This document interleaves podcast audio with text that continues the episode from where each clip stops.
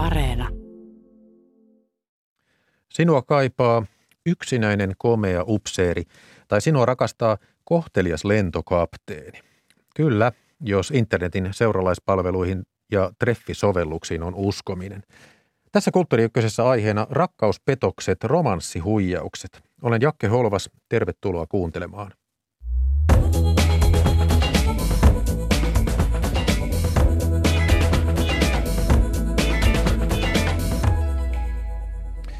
Keskustelemassa tänään terveystalosta psykologi, psykoterapeutti Lotta Heiskanen sekä tietokirjailija, toimittaja Aino-Mari Tuuri. Tervetuloa Kulttuuri Ykköseen. Kiitoksia. Kiitos. Netflix julkaisi helmikuussa dokumenttielokuvan The Tinder Swindler eli Tinder-huijari. Se kertoo tällaista israelilaista noin kolmekymppisestä Simon Levievistä, joka oikea nimi on Simon Hajut – Tämä mies tutustui deittisovellus Tinderissä naisiin ja sitten huijasi heiltä vuosien varrella miljoonia euroja. Lotta Heiskanen, tunnet ainakin jollain tavalla ihmismielen. Olet katsonut tuon The Tinder Swindler-dokumentin. Mitä ajattelit siitä?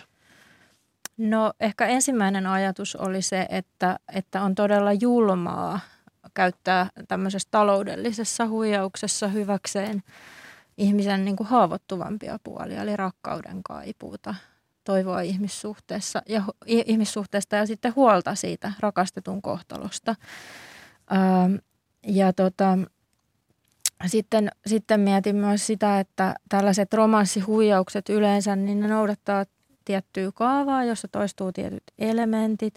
Ja siksi onkin hyvä, että me puhutaan tästä ilmiöstä ja, ja tuodaan sitä näkyväksi, koska se auttaa ihmisiä suojautumaan tämän tyyppisiltä huijauksilta ja auttaa torjuun tällaista rikollisuutta.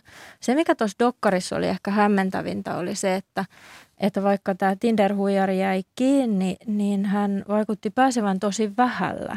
Eli hän jatkoi sitten toimintaansa jossain toisessa maassa – ja, ja tota, ehkä itse olisin odottanut sitä, että, että nämä naiset eivät olisi joutuneet näitä velkojaan maksavaan, vaan olisivat saaneet sitten jotain vahingonkorvauksia tai oikeutta myöskin sitä kautta. Joo, siitä ei tässä dokumentissa paljon puhuttu.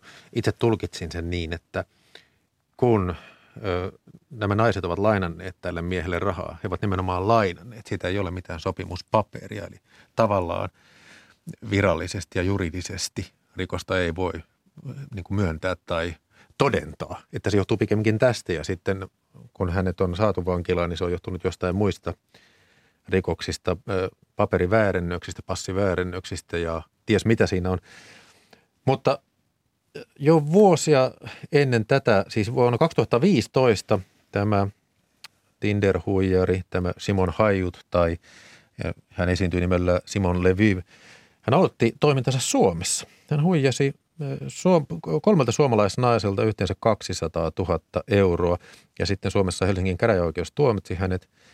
No nyt tässä tulee täsmällisemmin näitä neljä törkeää petosta, yksi maksuvälinen petos ja muutamia pienempiä rikoksia. Kolme vuotta hän oli vankilassa Suomessa, eli hänet saatiin kiinni ja täällä oikeuslaitos toimi, mutta sen jälkeen sitten tuli tämä Tinder Finler dokumentti ja siinä sitten hän huijaa tuota, norjalaista Cecille Fjellhoita, ruotsalaista Pernilla Sjöholmia ja sitten Amsterdamista kotoisin olevaa Aileen Charlottea.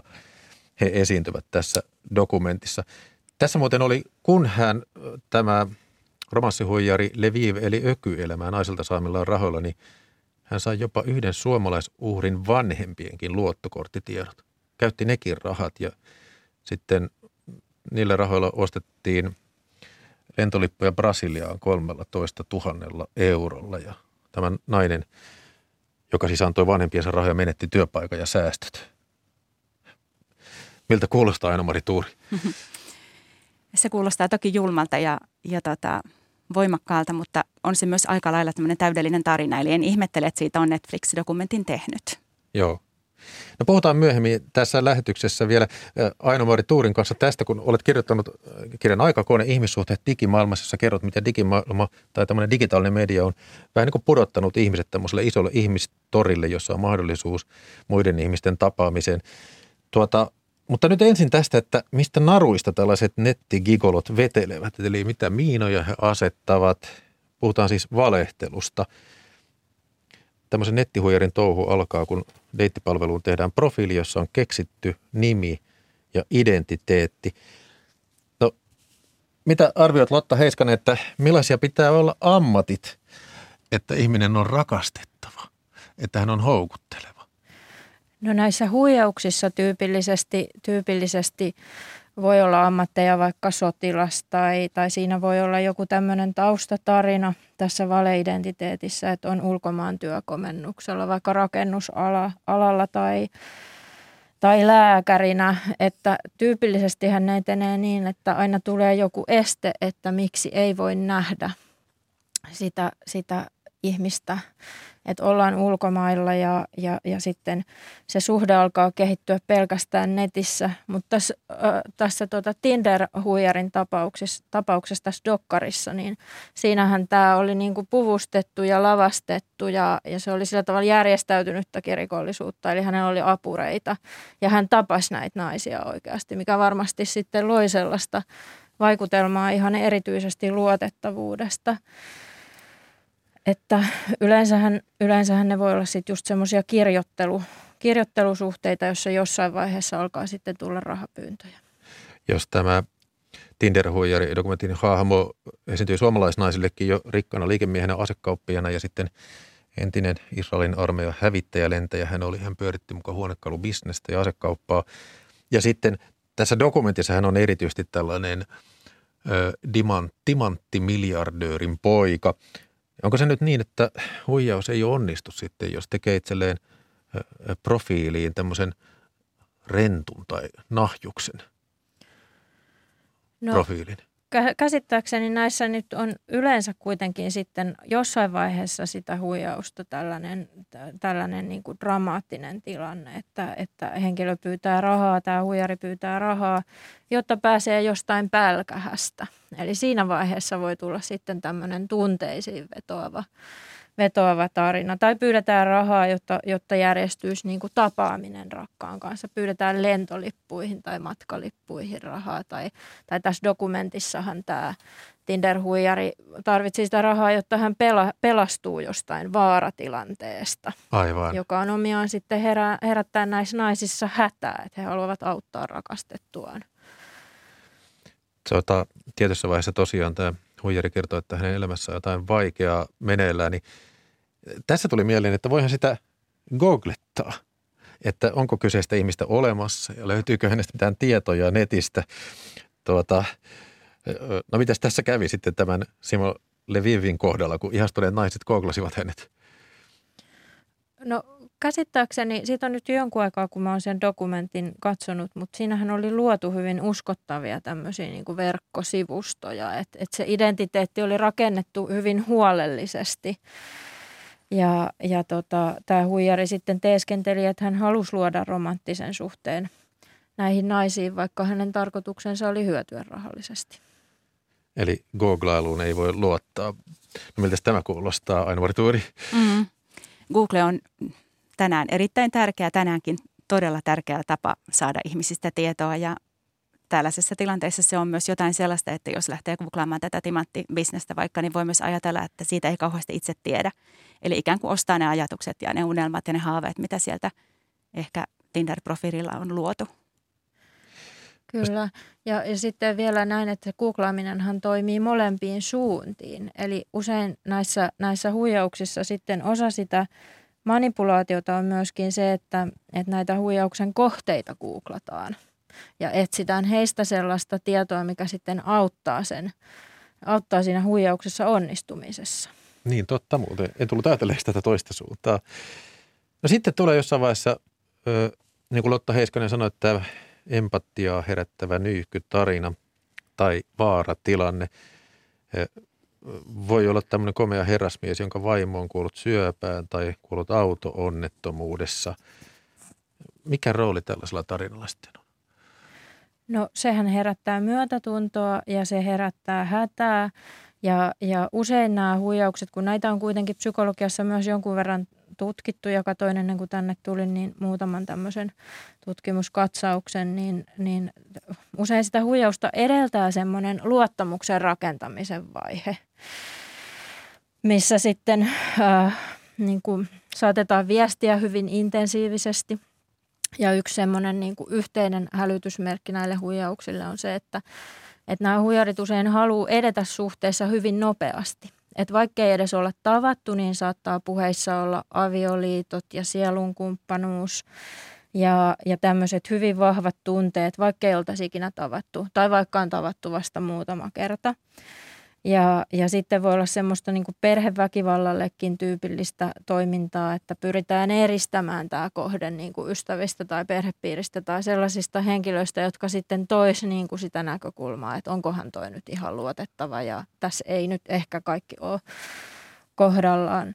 Ja sitten voidaan, voidaan myöskin niin kuin antaa jotain palveluksia. Niin kuin tässä dokumentissakin tämä Tinder-huijari antoi jotain kalliita ravintola-illallisia ja ja, ja jotakin ylellisiä lahjoja ennen kuin hän alkoi itse pyytää suuria summia rahaa. Eli luodaan semmoinen illuusio vastavuoroisesta suhteesta ja, ja sitten, sitten tämmöisen huijauksen kohde tuntee, alkaa tuntea painetta, että pitäisi, pitäisi lainata rahaa tai siirtää isoja, isoja rahasummia. Näissä huijauksissa sit voi olla myös sellaista, että pyydetään intiimeitä kuvia, millä kiristetään, kiristetään ihmistä – Eli, eli varmaan niin kuin siinä, että miten tämmöiseltä suojautuu, niin, niin ihan tärkeää se, että ei lähetä mitään intimeitä kuvia tuntemattomille tai ihmisille, joita ei tunne. tunne ja, ja ei lähetä myöskään sitten rahaa netin yli ihmisille, ketä ei tunne tai keihin ei, keihin ei voi luottaa. Kuinka nopeasti tällaiset rakkaushuijarit saa uhrin rakastumaan itseensä? Että minkä, minkä verran sitä aikaa kuluu siitä tutustumisesta, että jopa rahan saaminen voi onnistua? Joitakin kuukausia, useita kuukausia, voi olla melkein vuodenkin voi olla semmoinen pohjatyö ikään kuin näissä huijauksissa. Tuntuu kauhean julmalta sanoa pohjatyö, mutta että tämähän on niin kuin laskelmoivaa toimintaa. Siellä voi olla yksittäisiä tekijöitä tai sitten se voi olla järjestäytynyttä rikollisuutta.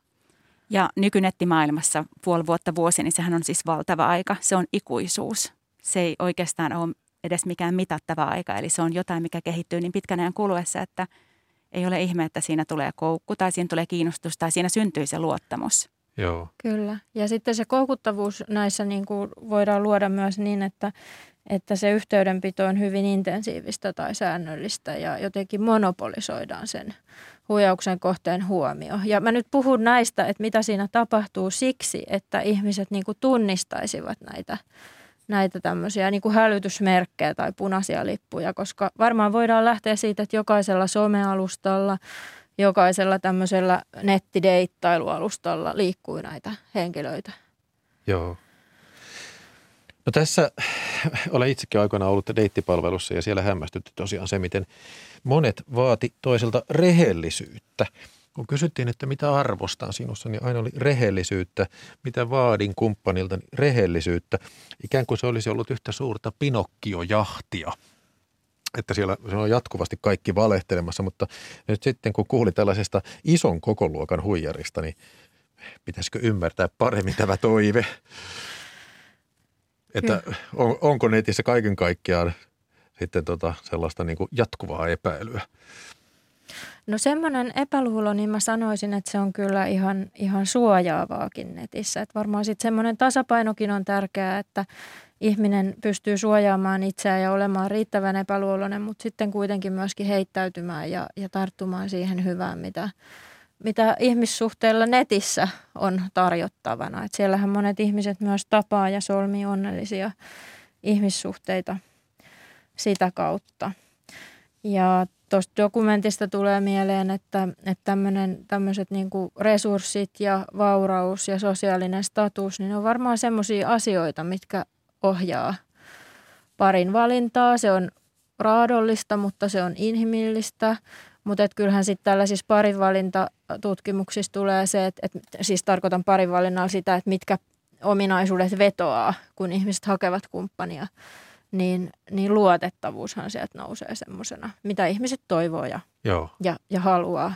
Suomalaisessa kulttuurissa, mutta ympäri maailmaa ihan samalla tavalla. Että pitää sanansa. Tässähän tämä Tinder-huijari Levi oikealta nimeltään Haijut hän siis asteittain viestitteli aina tämän uhrinsa kanssa ja sitten yleensä ehdotti ensimmäiseksi tapaamispaikaksi tällaista hulppeaa luksushotellin aulaa. Hänellä itsellään ei välttämättä ollut edes siellä mitään huonevarausta, mutta heti tietty sellainen puolisokeraava näyttävyys oli siinä se idea ilmeisesti. Vielä tästä rehellisyydestä, että, että jos sitä toivotaan, niin eikö se ole kuitenkin sellainen, että ihan toista saa ikään kuin komentamalla ja vaatimalla rehellisiksi, vaikka kuinka toivoisi sitä alussa, että se, se on sitten jotain, joitakin pienten merkkien lukemista. Kyllä, ja, ja, ja varmaan netissä, kun siellä nyt korona-aikaan varsinkin ihmiset on enemmän tavannut toisiaan, niin, niin varmaan tärkeää on semmoinen niin kuin tiedon saaminen toisesta ja riittävän hidas tutustuminen, kysymysten kysyminen – että tuommoinen ihastuminen, niin sehän on tavallaan eri prosessi kuin sitten se tutustuminen. Että kun ihminen ihastuu, niin, niin ihminen saattaa myös ihastua tosi nopeasti sellaiseen ihannoituun mielikuvaan toisesta ja, ja, ja sitten se on normaalin ihastuneen tai rakastuneen ihmisen mielentoimintaa, että toinen näyttäytyy vähän niin kuin ruusunpunaisessa valossa. Ja sanotaan, että rakkaus on sokea, niin ei sekään ole perätöntä. Että rakastuminen ja ihastuminen voi olla sellainen tilanne meille kaikille ihmisille, että, että, että siinä kohtaa vähän niin kuin katsotaan läpi sormien sitten sellaisia niin kuin hankalia puolia tai vaaranmerkkejä tai punaisia lippuja. Ainovari Tuuri nyökkäilee. Joo, kyllä mä taas mietin sitten tätä, vaikka tätä luksushotellia ja tätä tällaista äh, luksusilmapiiriä, niin kyllähän kyllähän digimaailma on äärimmäisen niin kuin visuaalinen. Ja, ja kaikki tämmöinen näyttävyys ja mä nyt mietin vaikka niitä timantteja tai lentokoneita tai koko se semmoinen luksuselämäntapa, niin se on äärimmäisen visuaalista. Se on totta. Ja se on sitä, mikä näkyy valokuvissa ja se on ehkä sitä, mitä alitajuisestikin ihminen tunnistaa, että on jotain erityistä. Ja se on just sitä unelmien ja haaveiden niin kuin rakennusmateriaalia, vaikka nyt itse ei haluaisikaan lentokoneeseen, mutta se viestii tietynlaisesta elämän tavasta, jota me siihen liitetään. Ja me on aika hyviksi tultu mun näkemyksen mukaan tässä viimeisen 10-15 vuoden aikana tämän visuaalisen lukemisessa. Joo. Ja tunnistetaan sieltä niitä tavallaan pieniä merkkejä, jos kiinnostaa tietynlainen elämäntapa tai muu. Eli kaikilla visuaalisella on tosi suuri merkitys. Kanava Yle Radio 1 ohjelma on Kulttuuri 1. Tämä on suora lähetys keskustelemassa romanssipetoksista ja Tinderhuijerista Lotta Heiskan ja Aino-Mari Tuuri.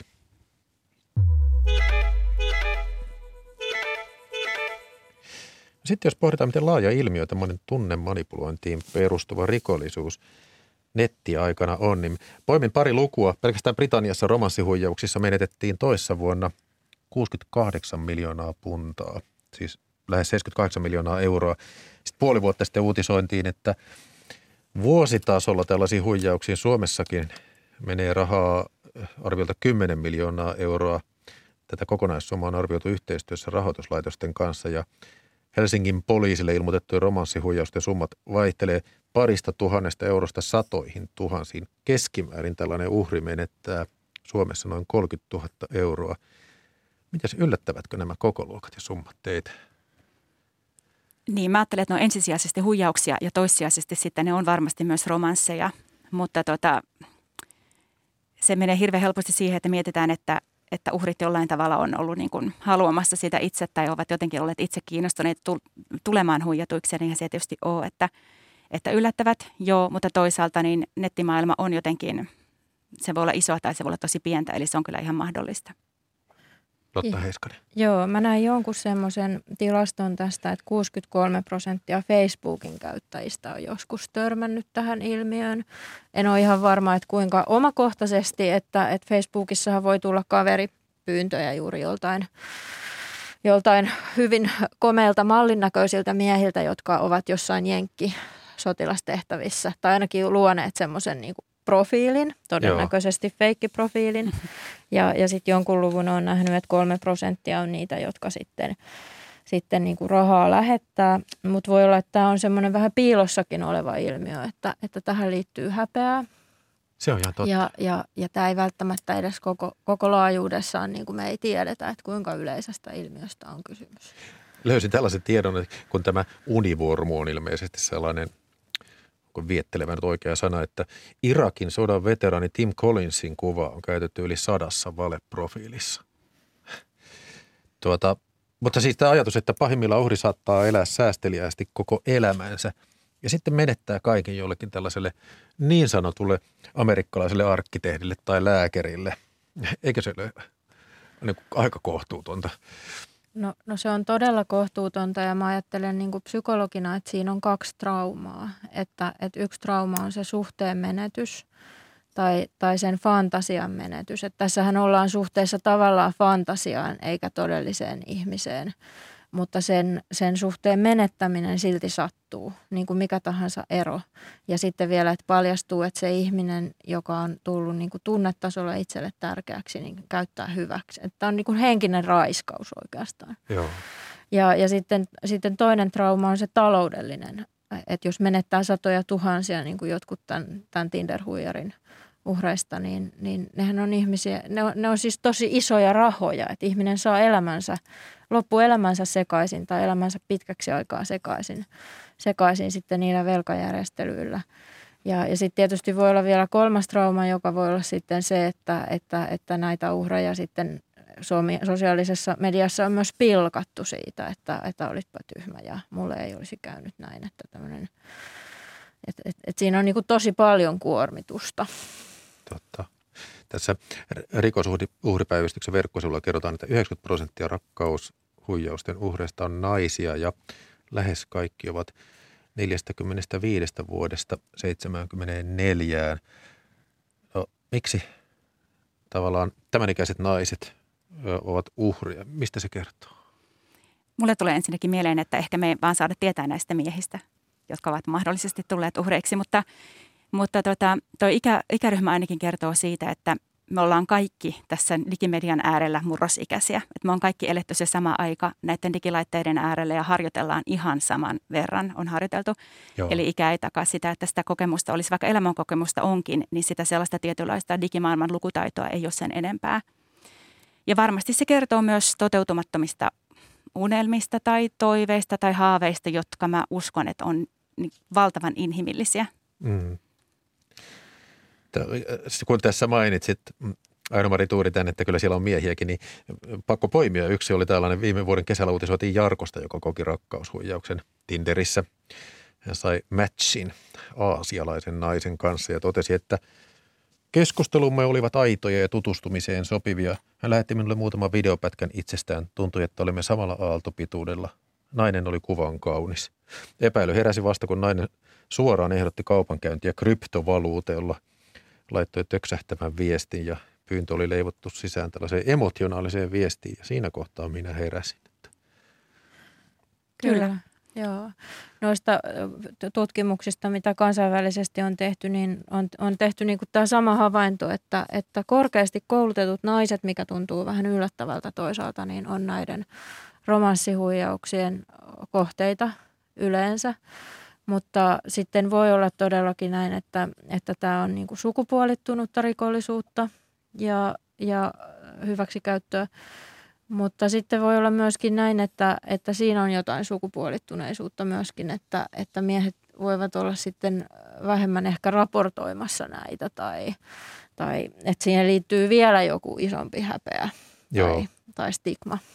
Sitten tässä oli tässä rikosuhripäivystyksessä pari muuta tällaista luokittelua, että noin puoleen uhreista oli oltu, oltu yhteydessä Facebookissa ja sitten loput oli valikoitunut uhriksi treffisivustoilla ja keskustelupalstoilla. Ja lähes kaikki uhrit oli yksin asuvia, eli ei tällaisia baila-baila-tyyppejä, vaan tuota yksinäisiä. Hmm. Tämä kertoo just tästä mullistuneesta pariutumiskulttuurista tai sanotaan näiden palveluiden mullistamasta kulttuurista. Eli ihminen, ihmisen on mahdollista omasta kodin turvasta – ja viime aikoina tai viime vuosina on ollut pakkokin lähestyä muita niin kuin omassa kodissa omilla hyvin äärimmäisen henkilökohtaisilla digilaitteilla. Ja se, että se oma laite, on se sitten läppäri tai kännykkä tai joku muu digilaite, niin se on jotenkin sellainen oma pieni kurkistusaukko siihen muuhun maailmaan. Niin musta se on hirveän ymmärrettävää. Joo. Niin, tässä äkkiseltään tulee tämä kulma, että romanttisia tunteita, ehkä seikkailu haluaa yksinäisyyttä, toivoa paremmasta ja sitten – lojaalisuuden ja empaattisuuden vuoksi antaa tälle hädässä olevalle lainausmerkeissä rakkaalle rahaa. Mutta sitten vähän nämä tilastot kertoo, että sillä uhrillakin saattaa olla kriittinen elämäntilanne. Että jos silloin joku lähimmäisen menetys yksinäisyys tosiaan tai sitten just se ahdistava korona, niin silloin on varmaan haavoittuvampi. Kyllä, ja, ja voi olla niin kuin tarvitsevampi myös, että on isompi, isompi tarve, tarve tuota, tukeutua ja, ja nämä on tietysti, kun mietitään näitä, näitä, tätä uhrin persoonaa, niin sitten on samalla tärkeää, ettei me syyllistettäisi näitä uhreja, jotka joutuu tämmöisen rikollisuuden uhriksi. Että eihän se ole, mä ainakin ajattelen, että eihän se ole tyhmää ihmissuhteessa luottaa toiseen, kunnes toisin todistetaan. Ja varmaan aika moni meistä olisi valmis rakasta ihmistä suojaamaan ja käyttämään siihen rahaa, jos se on jossain pulassa. Varsinkin tämän dokumentin Tinder-huijarin kohdalla, niin nämä naisethan kuvittelivat, että nämä, he ovat niin kuin parisuhteessa tämän miehen kanssa. Että, että se ei ollut edes, edes mikään etäsuhde, vaan siellä katsottiin jo yhteistä asuntoa ja oltiin niin kuin siinä vaiheessa. Aivan. Aino-Mari Tuuri, sinä kirjoitat tässä uudessa kirjassasi Aikakone, kuinka ihmissuhteella, rakkaussuhteellakin on sosiaalisessa mediassa yleisö, joka tarjoaa tunteitaan, myötä iloa, ihastusta, myötä häpeä ja kateuttakin. Niin tunnistatko tämän, että tässä romanssihuijari ilmiö vanavedessä tulee tämä vahingon ilo, että uhreja pilkataan, kun he lumoutuivat siitä huijarin ulkonäöstä tai rahasta tai tällaisesta? Mä ajattelen, että se on, se on erinomainen paikka niin kuin heijastaa omaa itseään ja sitä, miten itse mahdollisesti olisi kä- käyttäytynyt. Ää, siinä on voinut olla, jos on saattanut saada siivun oman visuaalisen somemaailmansa tästä, niin on saattanut ajatella, siinä on saattanut kokea vaikka kateutta, että toinen on päässyt tällaisiin tilanteisiin tai on saanut näin upean kumppanin, joka on kaiken lisäksi komea ja hänellä on ehkä univormu. Niin siinä saattaa sitten tulla sellainen olo, että, että minä osasin varoa ikään kuin. Joo. Minä en minä en tota, joutunut tähän kiinni. Mutta siinä on ihan varmasti myös sitä ajatusta siitä, että kuinka itse toimisin vastaavassa tilanteessa. Niinpä. No niin kuin tässä Lotta Heiskanen sanoi, Aino-Mari Tuuri, onko silloin sama, että, että sitä on myötätuntoinen kiltti ja auttaa aina rakastaa ja sillä se maailma pysyy kasassa? Mä luulen ja uskon ja toivon, että sillä se maailma pysyy kasassa ja mietin vaan, että, että mitä nämä tällaiset ihmiset ovat – tehneet esimerkiksi ennen tällaisia pariutumissovelluksia tai ennen sosiaalista mediaa, että mihin se kaikki rakkaus on silloin mennyt. Niinpä. Jäin sitä itse pohtimaan, enkä osaa vastata. Ja nyt tietysti kun Ukrainan sodan tilanne ja ihmiset haluavat auttaa siellä hädässä olevia, niin tarkoittaako tämä nyt sitä niin, että sitten siinä auttamisprosessissa pitää olla kuitenkin aika tarkkana, ettei tuolla liiku joku mahdollinen huijari, joka käyttää tätäkin tilannetta hyväksi?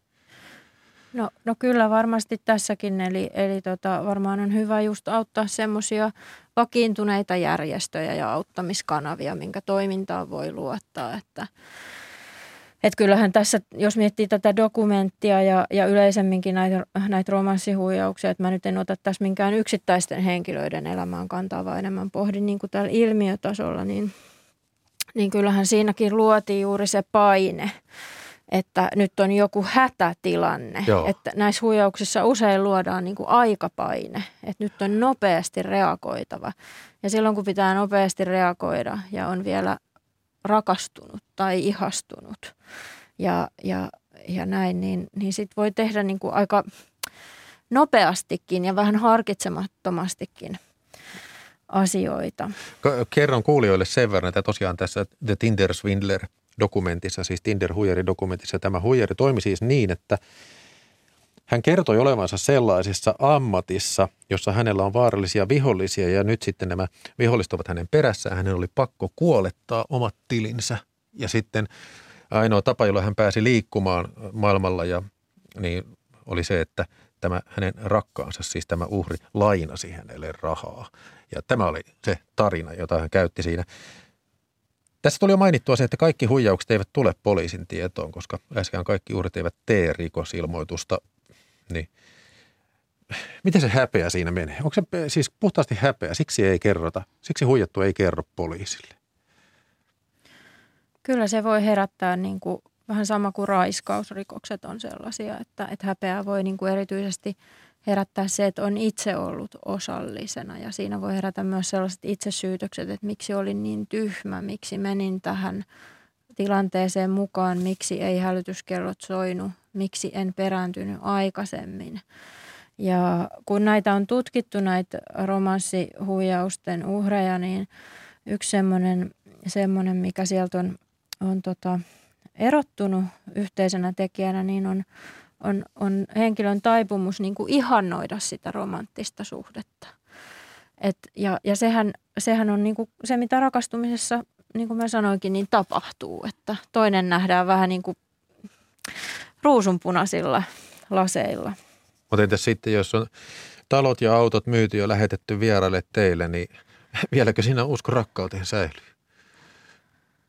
No kyllä se varmasti sitten, kun tulee ilmi se, että se ihminen, kehen on luottanut ja ketä on halunnut auttaa, niin on halunnut käyttää hyväksi, niin kyllä, kyllä se varmasti niin kuin voi järkyttää sitä, että, että mitä nyt ylipäätään voi, miten voi luottaa kehenkään. Jostain luin, että on jopa joitakin tuplahuijattuja uhreja, että ihminen ei ole oppinut edes kerralla. Tässä, tässä kaikessa varmasti auttaisi se, että olisi myös tällainen niin kuin fyysisen maailman ystäväpiiri. Että olisi ihmisiä, joihin ikään kuin palauttaa sitä sellaista pohdintaa ja pelkoa ja, ja arviointia. Mutta niin kuin äsken puhuttiin, niin jos ihminen on yksinäinen, niin sitäkään ei välttämättä ole. Että jos se koko ihmissuhde maailma pyörii esimerkiksi verkon äärellä, niin se sellainen vertailu on hyvin vaikeaa. Se on ihan totta. No sitten hei, itse huijari. Huijarit, nämä nettigigolot, tuota, No tässä jo tuli puheeksi se, että miksi sellainen käy juuri 45-74-vuotiaiden naisten kimppuun todennäköisesti googlaa ja kaivaa tietoja, ehkä jopa varallisuutta voisi hyvin kuvitella. Mutta millainen mieli mahtaa olla ihmisellä, joka ei välitä yhtään siitä, että pettää toisen luottamuksen? No näis, näillä tekijöillä sitten taas täytyy olla sen verran tunneälyä, että he pystyvät niin kuin – lukemaan toista ja ymmärtämään, että mitä toinen haluaa kuulla, koska nämä huijauksethan perustuu siihen, että, että nämä huijarit pystyy niin kuin riittävän herkästi lukemaan sitä toisen mieltä ja, ja tavallaan vastaamaan toisen toiveisiin tai ainakin, ainakin antamaan semmoisen vaikutelman, mutta jotta he itse hyötyy näistä huijauksista. Mutta sitten, sitten se kyvyttömyys tulee sillä alueella, että ei ole, ei ole kykenevä niin kuin myötäelämään tai tuntemaan empatiaa ja, ja ehkä edes tunnistamaan sen oman tekonsa julmuutta. Ja musta on tosi tärkeää niin kuin miettiä, että mikä, mitkä on niin kuin näitä tekijöitä yhdistäviä ää, niin kuin piirteitä. Et hirveän helposti niin kuin tässäkin keskustelussa mä huomaan, että mekin ruvettiin kaikki tässä puhumaan ensin, että minkälainen on tämän uhrin persona. Mm. Että et sitten täytyy muistaa se, että, että, että rahan huijaaminen naiselta, joka luulee rakentavansa romanttista suhdetta, niin, niin se on väärin. Ja, ja se on niin kuin sen tekijän vastuulla. Ja näillähän niin sit näillä tekijöillä on tämmöisiä, niin kuin, voi olla tämmöisiä narsistisia tai psykopaattisia tai, tai epäsosiaalisia piirteitä. Eli, eli he saattavat kokea, että, että säännöt eivät koske heitä ja, ja muut ihmiset ovat vähän niin kuin itsen jatkeita joita voi käyttää omiin tarpeisiin. Ja nämä huijarit voivat olla niin kuin herrasmiesmäisiä, hyvin käyttäytyviä, hurmaavia, hyvin, hyvin niin kuin filmaattisia, mutta et usein tämmöinen narsistinen ja, ja manipulatiivinen puoli tulee siinä vaiheessa esiin, jos, jos niin kuin toinen ihminen asettaa rajoja tai tuottaa pettymyksiä tai alkaakin empiä, että onkohan tämä rahan lähettäminen nyt hyvä idea. Niin siinä vaiheessa voi sitten alkaa, alkaa tulla tämä raivo ja, ja henkinen väkivalta, nimittely, uhkailu, maanittelu, hylkäämisellä uhkailu. Että sitten taas turvallinen kumppani ei toimisi niin, että jos netissä tapaa jonkun turvallisen kumppanin ja ei suostu lähettämään isoja summia rahaa, niin kyllä, kyllä tavallinen ja turvallinen kumppani sen ymmärtää, että okei, että mä ymmärrän, että sä et halua lähettää rahaa, koska tämähän on aika outo pyyntökin tai että tämmöisiä huijauksiahan on. Joo. Tässä Netflixin Tinder-huijari, tämä Leviv oikealta nimeltään Hajut. Hänellä oli siis kalliita vaatteita, tämmöisiä urheiluautoja, luksushotelleja, ravintoloita. Niin aikamoinen elintaso hänellä oli, että miettii, että sekö häntä ajaa. Mutta yksi asia, jota mietin, että luulisin, että tämä on aika raskasta säätää samanaikaisesti useiden naisten kanssa. Hänellä oli verkot vesillä joka suuntaan. Mutta onko se niin, Aino-Mari Tuuri, että se ei ole ollenkaan tavatonta, kun haaremi voi olla älypuhelimessa? Ei se ymmärtääkseni ole ihan tavatonta sen takia, että se älypuhelin on, niin kuin mä sanoin aiemmin, niin siis äärimmäisen henkilökohtainen ja se on niin valtavan nopea ja se on niin äärimmäisen aikaa vievä. Kyllä se aikaa vie, mutta jos sille antaa kaiken aikansa ja se on ikään kuin koko päivä työtä, niin ehtiihän siinä. Mulla kävi sellainen ajatus päässä, että tämä saattaisi olla nyt tämän meidän maailman ajan tällainen nettihuijareiden kulta-aika, koska aiemmin tätä ei ole voinut tapahtua ja mä toivon ja uskon, että me ollaan myöhemmin jotenkin valistuneempia. Että ehkä nyt on se kuuma hetki, kun kaikkien auervaarojen täytyy iskeä. Ja Aivan. näin saattaa valitettavasti käydäkin. Tässä Netflix-dokumentissa käytiin tämän Tinder-huijarin nuoruuden kodissa ja se oli aika köyhässä korttelissa Israelissa, niin mietin, että onko hän sitten jotenkin ajatellut, että hän on mielestään menestynyt, noussut nyt sitten ylempään luokkaan. Hän on hyödyntänyt tämän jotenkin tällaisen jälkidigitaalisen ajan mahdollisuudet kyllä ihan täysille. Aivan. Niin, jos ajattelee, ajattelee tätä ilmiötä, niin, niin tämmöisiä niin kuin narsistisia ja, ja psykopaattisia ja antisosiaalisia persoonallisuuden piirteitä, niin, niin usein ne vaatii jonkun semmoisen turvattomuuden lähtökohdakseen, että ihminen voi oppia niin kuin turvattomuuden ja vaaranoloissa selviytymään esimerkiksi huijaamalla ja manipuloimalla. Että hän oppii jotenkin luovimaan siellä kasvussaan ja kehityksessään sellaisilla tavoilla. Joo, No siihen viitattiin mielestäni tässä dokumentissa, että hän oli pikkurikoksia jo nuorempana. Sydämiä särkevistä tosielämän huijareista ja heidän uhreistaan keskustelemassa Lotta Heiskanen ja Aino-Mari Tuuri. Ohjelma on Kulttuuri Ykkönen kanavalla Yle Radio 1. Jakke Holvas juontaa suoraan lähetystä.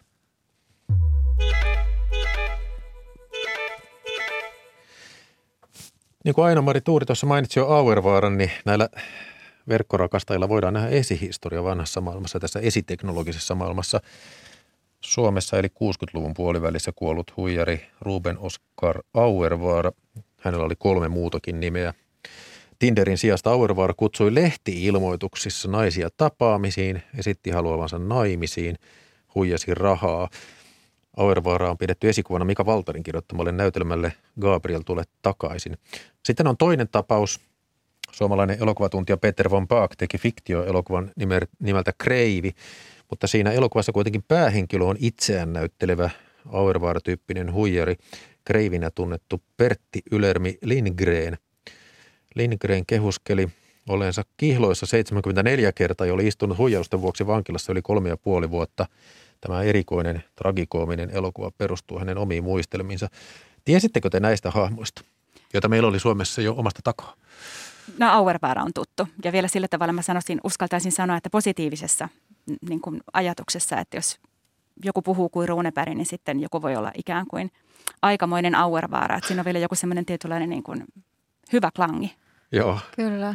Joo, tämä Auervaara oli siis mulle, mulle niin kuin, siitähän on tullut käsite, niin se on sillä tavalla tuttu ja, ja hänellähän on kovat lähdöt koulukotitausta, että sillä tavalla niin kuin vaaran ja turvattomuuden – oloissa hänkin kasvanut. Mä ajattelen, että, että ehkä tässä on myöskin tässä tinder dokumentissa oli, oli vähän semmoinen positiivinen klangi, että hän, hän pääsi hirveän vähällä sitten, että nämä naisethan maksoi sitten laskun.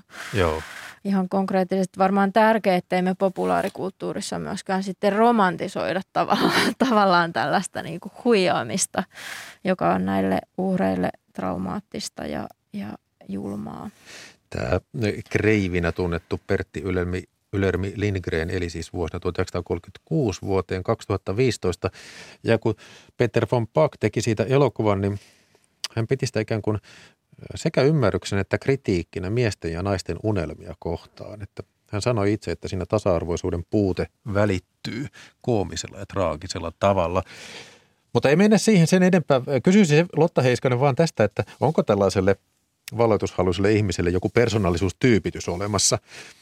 Tällaiselle, joka vaan jahtaa ja jahtaa. No, ja niin. haluaa vastakaiselta sukupuolelta tai rakastetultaan sitä huomiota eikä nälkä lopu koskaan. No niin kuin tässä huijarin tapauksessa nyt, niin, tai tämmöisten huijausten tapauksissa yleensäkin, niin voi olla, että siellä on tämmöisiä narsistisia ja – sosiopaattisia tai psykopaattisia taipumuksia taustalla. Että, että se nyt on tietysti vähän eri asia sitten, jos haluaa valloittaa monia, monia tota ihmisiä ja, ja siihen ei liity huijausta. Tai, tai ihminen on niin kuin avoin myöskin niistä aikeista, niin se on sitten niin kuin erityyppinen ilmiö.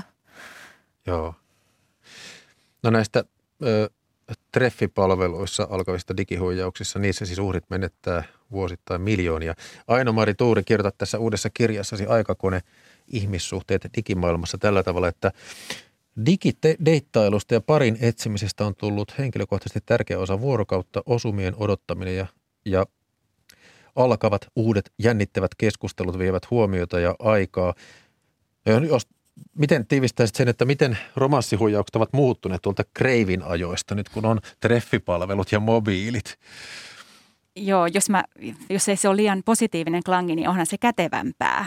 Ehkä tällä kätevyydellä viittaan myös käsiin ja, ja siihen, että, että tota, se laite on tosiaan valtavan nopea ja, ja aina läsnä. Ja kun näin on kaikilla ja aikuiset käyttää siis koko ajan aivan valtavasti tota, digilaitteita, niin onhan se kaikkialla – että kyllä se on paljon tota, helpompaa tietenkin ja nopeampaa ja jotenkin, jotenkin myös niin, niin kuin kokonaisvaltaisen aikaa vievää ja, ja koteihin yltävää ja sinne henkilökohtaiselle alueelle, joka aikanaan ehkä tässä kreivin aikaan on kuitenkin ollut semmoinen oma intiimi piiri. Esimerkiksi nyt vaikka koti, olohuone, niin kuin seinien sisällä oleva tila, niin se on kaikki nykyään sellaista, mikä on kauhean helppo jakaa muille koko ajan tietenkin. Ja se ulkomaailma tulee myös sinne oman kodin piiriin. Niin tämä on mullistunut. Ajatus siitä, että miten minä sijoitun suhteessa niihin muihin ihmisiin ja siihen ihmistoriin, mutta myös maailmaan. Kirjoitat hyvin, että parisuhdemaailmassa on tämmöinen muutos, että jonkinlaista rajojen pehmenemistä on avautumista, erilaisten suhdemuotojen näkymistä ja näiden tuota, treffipalvelujen myötä ihmissuhdesanastoonkin on tullut uusia termejä, kuten swipeaaminen, mutta mitä Lotta Heiskanen toteaa tästä, että, että rajat on pehmentynyt ja avautunut, että sieltä, sieltä tullaan ikään kuin digitaalisesti syliin. Mm. No siinä voi tietysti nähdä niin kuin hyviä ja huonoja puolia, että korona-ajassa kun on ollut, ollut tiukat rajoitukset ja mahdollisuudet tavata muita ihmisiä niin kuin rajatut, niin se, että voi sitten netin välityksellä luoda kontakteja, niin, niin siinähän on tosi paljon hyvää. Mutta, mutta sittenhän se tuo myös nämä, että, että ne, ne huijaukset on siellä ja, ja semmoiset niin kuin haavoittavat kokemukset on lähempänä. Ja ehkä tämä pelimäisyys, mikä liittyy myös näihin deittisovelluksiin, niin, niin sekin on ihan oma ilmiönsä, että ihminenhän mä en ole ihan varma, että miten ihmisen tunneelämä ja aivot on niin kuin suhteessa siihen pelimäiseen niin kuin deittisovelluksen ympäristöön, jo, joissa kuitenkin sit se yksi tavoite on, että siellä käytettäisiin mahdollisimman paljon aikaa ja, ja, ja sieltä ei ehkä ihan heti löytyisi ketään. Mm. Ja ainakin, ja niinkin, että sinne olisi myös halukas palaamaan uudelleen ja uudelleen. Eli kyllä mä mietin ilman muuta niin, että niiden tarkoitus on käyttää mahdollisimman paljon käyttäjän aikaa. Niin, onkohan se niin, että sitä entisaikoina Auervaaralla huijarin homma oli työläämpää? Pitänyt polkupyörällä sotkea aika monta kilometriä. Mistä se muuten johtuu, että tota, noin puoleen romassihuijarien uhreista on otettu yhteyttä Facebookissa – onko Facebook tämmöinen niin internetin elämässä ikään kuin vanhus? On, se on keski-ikäinen nainen. Jos näin voi sanoa, niin kyllä Facebookissa on enemmän naisia ja enemmän keski-ikäisiä. sitä semmoista somemaailmaa harjoittelevia, niistäkin mä kirjassa kirjoitan, näin mä sen tulkitsisin. Kyllä, ja sitten se voi olla myös tämmöinen alusta, missä on henkilöistä saatavissa tietoa, joka auttaa siinä huijauksessa. Eihän se sattumaa varmasti ole, että korkea koulutetut naiset on yliedustettuina uhreissa, että, että varmasti niin kuin valikoituu ihan tulotasonkin kannalta siihen, koska niin, ei ole totta, mitään joo. järkeä ehkä huijarin näkökulmasta huijata ihmistä, jolta ei saa rahaa. Niin, ja, ja panostaa kuukausikaupalla siihen sitten. Ja Facebook on monelle sellainen tuttu. Se on kuin etupiha. Se ei ole mikään joku kaukainen Tinder jossain – jossain internetin digitaalisessa maailmassa, vaan Facebook on tosi monelle jo sellainen, en mä tiedä, etupiha, takapiha, oma puutarha, jossa on ryijyryhmää ja jossa on puutarharyhmää ja jossa on lapsenlapsien kuvia. Niin, totta. Kun siellä on ne ystävät ja tutut, niin se on ikään kuin oltaisiin vaan tuttujen kesken. Huijari odottaa esimerkiksi tällaisissa deittipalveluissa kuin Bumble, Tinder, Facebook Dating ja sitten Grindr. Ja yhteydenoton jälkeen sitten keskustelu viedään nopeasti palvelu ulkopuolelle johonkin viestisovellukseen ja sitten siellä rikollinen lupaa vertaansa vailla olevaa sijoitusmahdollisuutta ehkä krypto, kryptovaluuttoihin ja tällaisia. Että näitä on monipuolisia. Tuota, Aino-Mari Tuuri, kerrot myös tässä kirjassasi, että koronapandemian alussa maaliskuun lopulla 2020 parimuodostussovellus Tinderin toimitusjohtaja lähetti sellaisen tiedotteen, jonka mukaan oli aika pysyä kotona ja luoda uusia yhteyksiä vain digitaalisesti. Ja deittisovellus Bumblen tiedot oli suorasanaisempi, olkaa hyvät ja deittailkaa virtuaalisesti. Mm, please, mutta kyllä joo. Ja näinhän se toden totta oli. Ja sitten me, me taidettiin alussa sivuta sitä, että tämä kyseinen Tindler Swindler, niin hän halusi myös tavata, hän tapasi ihmisiä livenä. Joo. Ja siinä on semmoinen jännä niin kuin digitaalisuuden ja fyysisyyden niin kuin lihaksi tulemisen eetos, että, että jos ihminen on verta ja lihaa ja hän on samassa tilassa, niin hän on niin kuin totta, hän on ikään kuin olemassa ja, ja sitten me ollaan jo siinä vanhassa maailmassa, jossa on tavattu vaikka vaarissa. Mutta mut niin kauan kuin oli korona ja ihmiset ei toden totta saanut tavata fyysisesti toisiaan, niin sitten piti vaan keskustella, vaihtaa mukavia sanoja – Musta oli jännä, olikohan se viime syksynä Slashissa, kun Tinderin uusi toimitusjohtaja mainitsi jotain semmoista, että, että hän kokee, että hän on onnellisuusbisneksessä, muistaakseni. Ja se oli musta hauska, että tämä on niin onnellisuusbisnestä, happiness business, että voisin ehkä niinkin ilmaista, että siinä ei ole kyse välttämättä parin muodostuksesta tai romanttisen rakkauden etsimisestä, vaan jonkunlaisesta niin kuin onnellisuuden boostaamisesta. Joo. Luulen, että me kaikki tässä studiossa olemme sitä mieltä, että tässä digitaalisessa ajassa on paljon hyvää ja siinä on valtavasti etuja, kuinka vuorovaikutus voi lisääntyä Kyllä. ja niin poispäin. Mutta mainitsen vielä Aino-Mari Tuuri, kun kirjoitat kirjassasi aikakone ihmissuhteen digimaailmassa tämmöistä uudenlaisesta läpinäkyvyydestä tällä tavalla, että me olemme tägänneet itsemme ja toisemme yhtenään samoihin kuviin, sijainteihin ja eventteihin. Tietäjät tietää, Samalla kun kertoo missä on ja kenen kanssa, osoittaa tarkalleen sen, kenen kanssa ei ole. Ihmissuhteista on taas tullut tähtikuvion lailla kaikille näkyviä.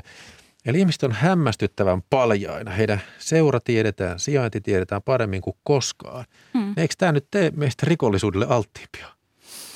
Ja myös jaetulle onnelle alttiimpia. Siis kyllä varmaan tekee, mutta toisaalta ne rajat on niin näkyvämmät ja, ja piirretyt ja taas tutkimusten mukaan parisuhdekin, kun se ikään kuin laitetaan julkiseksi out there, niin sitten muutkin vähän niin kuin tavallaan tietää, että tämä on parisuhde ja antaa, osaa ikään kuin antaa niiden olla rauhassa. Siinä on myös sellainen puoli. Totta kai niitä houkutuksia se on myös täynnä, eli sitä liikettä on kumpaakin suuntaan. Mitä Lotta Heiskanen tuumaa? No mä ajattelen, että varmaan sit yksi semmoinen tärkeä aihe on se, että miten suojata itseään. Että kun sitä tietoa on Suomessa aika paljon ja netissä meistä kaikista se digitaalinen jalanjälki on, on niin tosi iso ja myöskin sellainen, että on, voi olla niin vaikea hahmottaa, että mitä kaikkea siellä oikein on, jos, jos vaan osaa kaivaa.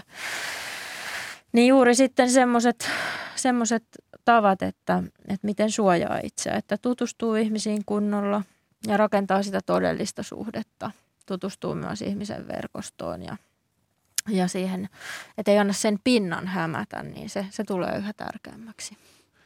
Ja kyllä mä silti näkisin, että nämä tägäykset ja kuvat ja muut, niin ne on pientä verrattuna kaikkeen siihen dataan, jota me koko ajan annetaan. Joo. Että siinä on kuitenkin se puoli.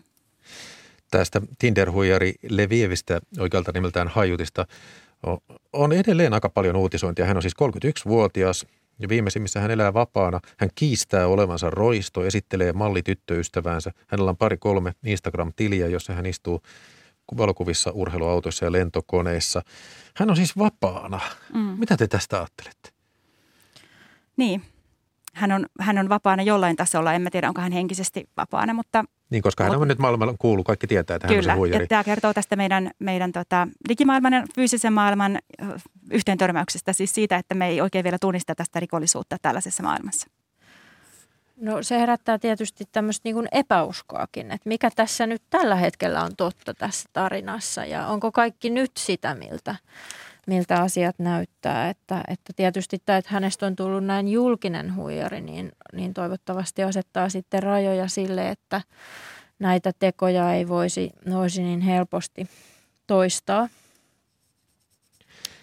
Vielä lopuksi täällä niin kuin Suomessa on lehdissä ja Ylen MOT-ohjelmassa uutisoitu Tuula Visa-nimisestä naisesta, joka on romanssihuijareiden metsästäjä ja tällainen bittiavaruuden auervaarojen tukihenkilö. Hänelle kun soittaa, niin hän kysyy, että paljonko sinulta on huijattu. Ja sitten viime vuoden lopulla Yle uutisoi tämmöistä perheenäidistä ja opiskelija Jonna Janetskosta, joka alkoi vedättää sosiaalisen median huijareita keväällä 2021. Keksi ihan huviksen käsittämättömiä lupaavia tarinoita ja teki kuvan manipulaatiota huijarit käytti kymmenen jopa satoja työ, työtunteja hänen kanssaan ihan turhaan. Niin mitä te tuija, tuumaatte tällaista huijarin huijaamisesta? Digimaailma antaa tähänkin loistavat puitteet ja mä oon varma, että luovuus tässäkin lisääntyy. Tuossa on varmaan niin kuin kaksi asiaa mulle tulee mieleen, että se, että nämä huijaukset ja niiden se logiikka, joka on aika lailla itseään toistava, että mitä näissä romanssihuijauksissa tapahtuu, niin, niin siinä toistuu tietty niin kuin ennustettava kaava, jota, jota varjoivat eri huijarit.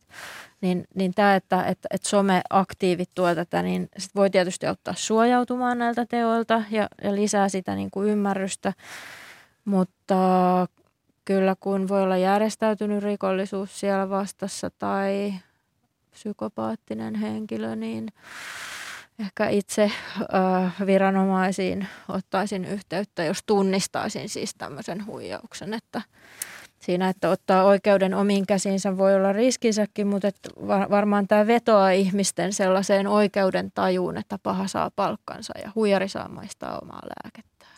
Niinpä. Ehkä semmoinen kannattaa loppuun kertoa kuulijoille, että jos aidosti rakastaa, niin ei, ei edellytä rahasiirtoja, verkkopankkitunnuksia, kopioita henkilöllisyystodistuksista ja niin edelleen. Suuri kiitos keskustelusta Lotta Heiskanen ja Aino-Mari Tuuri. Kiitos Kiitoksia. paljon. Ja tietoa ohjelman tekijöistä tässä lähetyksessä toimi äänitarkkailijana Juha Jelm ja artikkelitoimittajana Katriina Parviala. Kulttuuri tuottaa Olli Kangassalo. Tämän lähetyksen juonsin minä Jakke Holvas. Huomenna Kulttuuri aiheena Pia-Maria Lehtolalla 1600-luvun aforistikko La Russe Foucault. Oikein mukava päivän jatkoa Yle Radio 1 seurassa. Hei hei!